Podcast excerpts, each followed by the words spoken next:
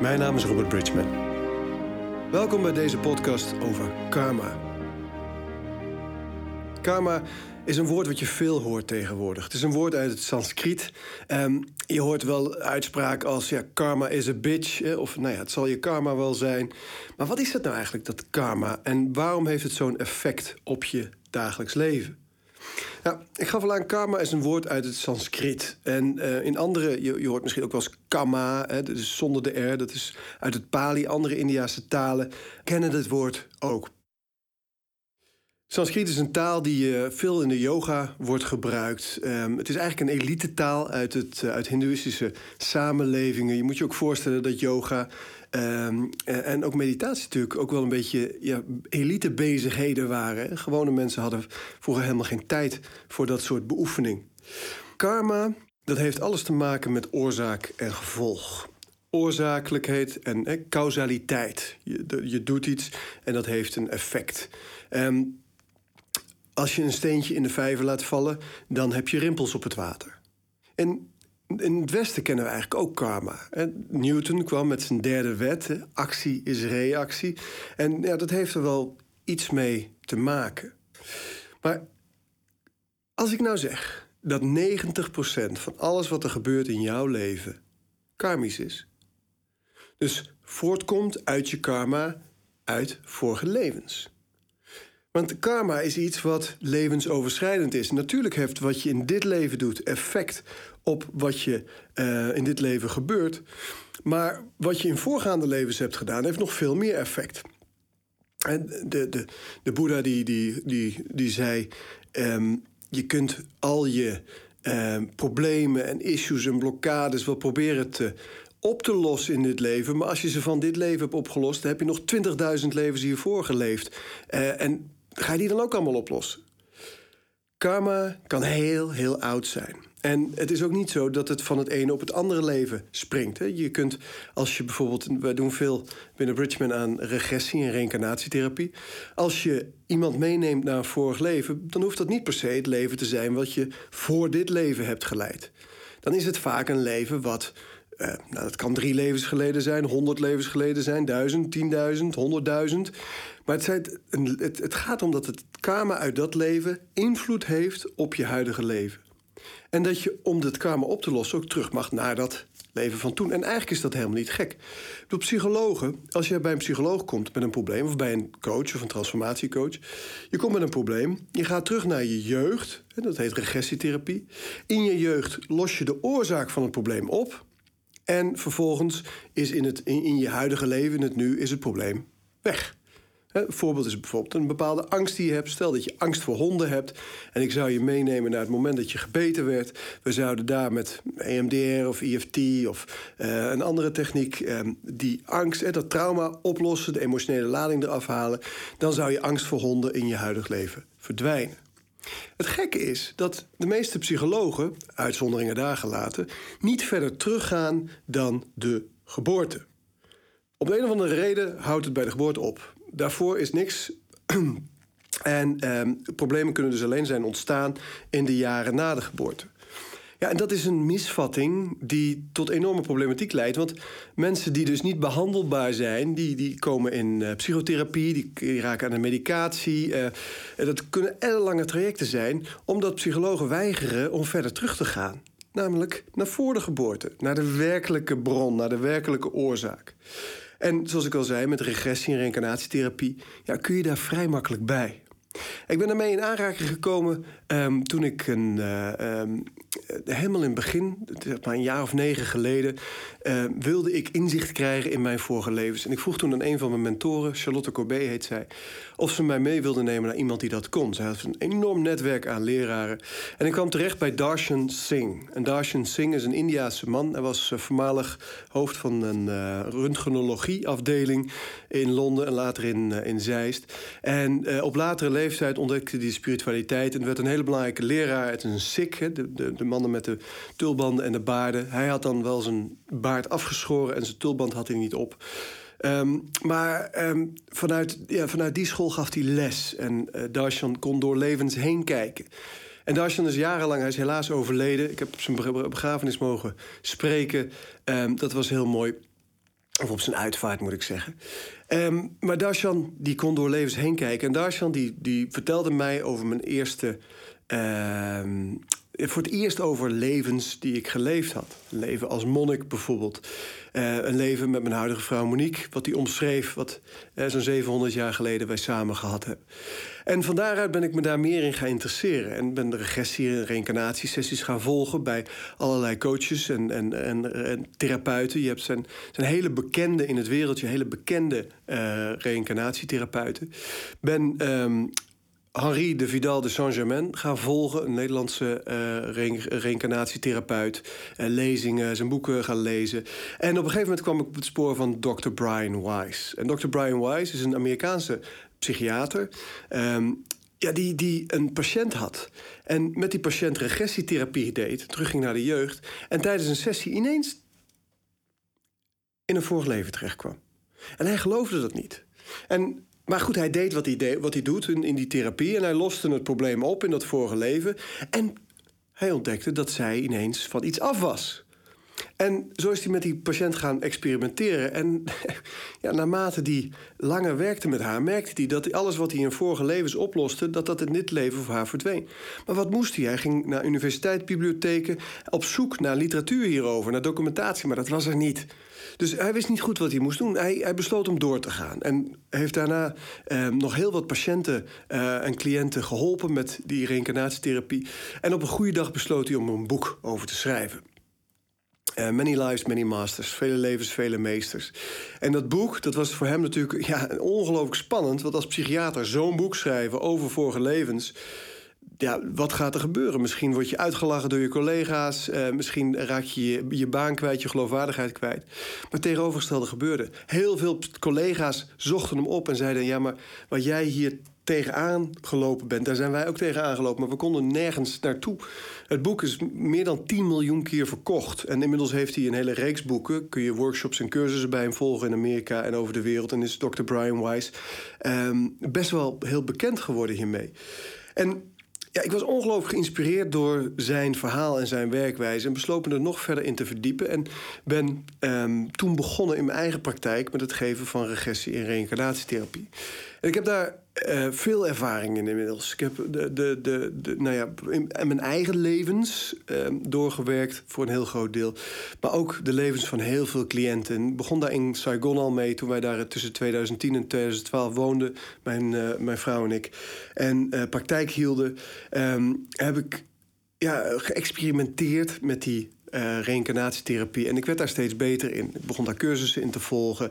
Uh, begon uh, daar steeds meer over te lezen. En met name door de ervaring op te doen. Ja, verdiepte dat steeds meer. Waardoor het een onderdeel werd, regressie en reïncarnatie, een belangrijk onderdeel van mijn werk. En als je beseft dat 90% van wat iemand in zijn of haar leven gebeurt, ja, dat dat karma, karmisch is, dus vanuit een vorig leven, ja, dan, dan kun je ook het belang van dit werk um, wel onderschrijven, denk ik. Ja, en dat karma, dat heeft um, in het Hindoeïsme heb je drie lichamen. Hè? Je hebt je fysieke lichaam in de yoga, je fysieke lichaam, je astrale lichaam, het mentaal-emotionele lichaam, en je causale lichaam, het derde lichaam. Daar waar alles uit uh, alle, alle gebeurtenissen, ervaringen, informatie uit vorige levens ligt opgeslagen. En in de Bridgman-methode erkennen we ook dat causale lichaam. Alleen we richten het iets anders in. Wij beginnen bij um, de, buitenwereld, vervolgens psychologische lagen, de persoonlijkheidslagen, um, fysiek, emotioneel, mentaal, spiritueel. En dat spiritueel deel ik op in je causale lichaam, je hoger zelf en je ziel. Um, dat kausaal lichaam kun je zelfs waarnemen en voelen. Ik ben destijds uh, anderhalf jaar in, uh, in, de leer geweest bij een uh, energiegenezer in Thailand. En die leerde me hoe je in de lichamen van je cliënt um, ja, de, de, de gebeurtenissen uit vorige levens kon, kon voelen, kon ervaren. En uh, je kunt daar, uh, die lichamen die zijn dunner dan het fysiek lichaam. Je kunt daarbij komen en uh, daar informatie uithalen. En de grap is dat jij dan dezelfde beelden ziet als je cliënt ziet, zonder dat je daar met elkaar over praat. Ik vond het ongelooflijk boeiende um, en intrigerende ervaringen. En ik heb dat meegenomen naar, uh, naar Nederland en allemaal ja, in, in een methode gegoten, in een werkwijze. En die methode wil ik graag overdragen. Want ik wil zo graag mensen helpen om bewuster te worden van dat karma. Zo graag dat ze. En dat niet alleen uit vorige levens, dat karma, maar ook bijvoorbeeld familiekarma. Uh, karma wat van, van uh, generatie op generatie wordt doorgegeven. Maar ook, je hebt ook karma uit andere dimensies. Hè? De mens is multidimensioneel. Dat is inmiddels wetenschappelijk onderbouwd. Dat is, dat is geen uh, uh, gok meer van, van de spiritualiteit, zoals veel mensen dat ervaren. Dat is keiharde wetenschap. Mens is multidimensioneel. Het hele bestaan is multidimensioneel. Vanuit die andere dimensies komt er ook oorzaak en gevolg in deze dimensie. En dan heb je nog het karma van de entiteiten die je bij, bij je draagt. En we zitten allemaal vol, als je dat niet aan werkt en niet opschoont, met entiteiten. Uh, dat kunnen um, um, delen van jezelf zijn, uh, die, die vastgezet zijn in je systeem, maar ook uh, externe entiteiten. En die hebben ook hun eigen karma. En dat vraagt dus van een coach een enorme tegenwoordigheid van geest om die verschillende vormen van karma te ontwaren. Maar een goede transformatief coach die heeft dat in de vingers. En daarom heb ik de handen ineengeslagen met eh, Edwin Selei. En Edwin Selei is, ik noem hem de hypnosekoning van Nederland. Ongelooflijk goed in hypnose. Um, heeft onlangs bij Radio 538 in een uurtje tijd een dame van haar eh, spinnenangst afgeholpen met gebruik van hypnose. Gewoon live op de radio. Um, ja, het heeft het Hypnose Instituut uh, opgericht. Ik weet niet hoeveel hypnosetherapeuten opgeleid inmiddels. En is dus ook een kei in regressie, reïncarnatie. En zijn methode is wat pragmatischer, mijn methode is wat spiritueler. Uh, en we hebben ja, de handen in één geslagen om samen een cursus te geven van vijf dagen. Steeds met ruimte tussen de dagen om, uh, om te oefenen. In regressie- en reïncarnatietherapie. Zodat je de meest moderne hypnosetechnieken krijgt. Uh, maar ook de, de meest diepgaande reïncarnatie-methoden um, um, en technieken. Um, dat gaat je helpen voor jezelf, hè, om je eigen pijnstukken, je eigen trauma's, je eigen blokkades, te, te, te, daar, die door te werken. Want je oefent natuurlijk veel op elkaar in zo'n cursus. Maar ook met je cliënten. Dus ben je coach, healer, therapeut, psycholoog en wil je deze dimensie ontginnen, dan is dit absoluut de moeite waard voor je. Om te leren om karma te doorgronden en ontwortelen. En te leren om mensen um, ja, levenslange problematiek op te lossen uh, in een uur, in twee uurtjes. Hypnose, regressie, reïncarnatie. Dat zijn de hoofdingrediënten. Ja, ik vind het ongelooflijk gaaf om samen met Edwin te mogen werken. Um, hij vindt het gelukkig ook gaaf om samen met mij te mogen werken. Dus we, we gaan er samen tegenaan om daar vijf fantastische dagen van te maken. Hoog niveau. En als je coach bent, therapeut, healer of psycholoog... dan kan dit wel eens een hele mooie module voor je zijn. Hoe dan ook, raad ik je aan om het boek Vele Levens, Vele Meesters van Dr. Brian Weiss te lezen. En om je te verdiepen in het werk van Henri de Vidal de Saint-Germain. Want heel veel dingen die in je jeugd gebeurd zijn en waar je op latere leeftijd nog last van hebt, die zijn karmisch. Um, voorbeeld is bijvoorbeeld van een jongetje wat een plek op zijn arm had die altijd irriteerde, altijd um, uh, rood was, altijd jeukte. En toen hij meegenomen werd in een, ja, in een reïncarnatiesessie toen bleek dat hij een soldaat was en door die arm geschoten was. En na die sessie is die plek ook verdwenen, heeft hij nooit meer teruggekregen. Dus ook fysieke zaken kunnen heel erg karmisch zijn. Als je op jonge leeftijd al een bepaalde klacht hebt of een bepaalde fysieke aandoening, als je op jonge leeftijd een emotioneel trauma of een mentaal trauma oploopt, dan kan dat heel goed karmisch zijn. Want we worden geboren om de wonden in ons karma te helen. Dat is een van de belangrijkste redenen van het mens zijn. Elk kind wordt geboren met wonden. En die wonden die in dit leven geheeld mogen worden, die manifesteren zich in de kindertijd. En dat is voor de een heftiger dan voor de ander. En het verschilt ook per leven. Het kan best zijn dat je dit leven helemaal niet zoveel hebt en een volgend leven ineens in het drama zit. Het kan best zijn dat je in dit leven heel veel wonden te genezen hebt en de volgende keer een rustigere uh, uh, reis te maken hebt.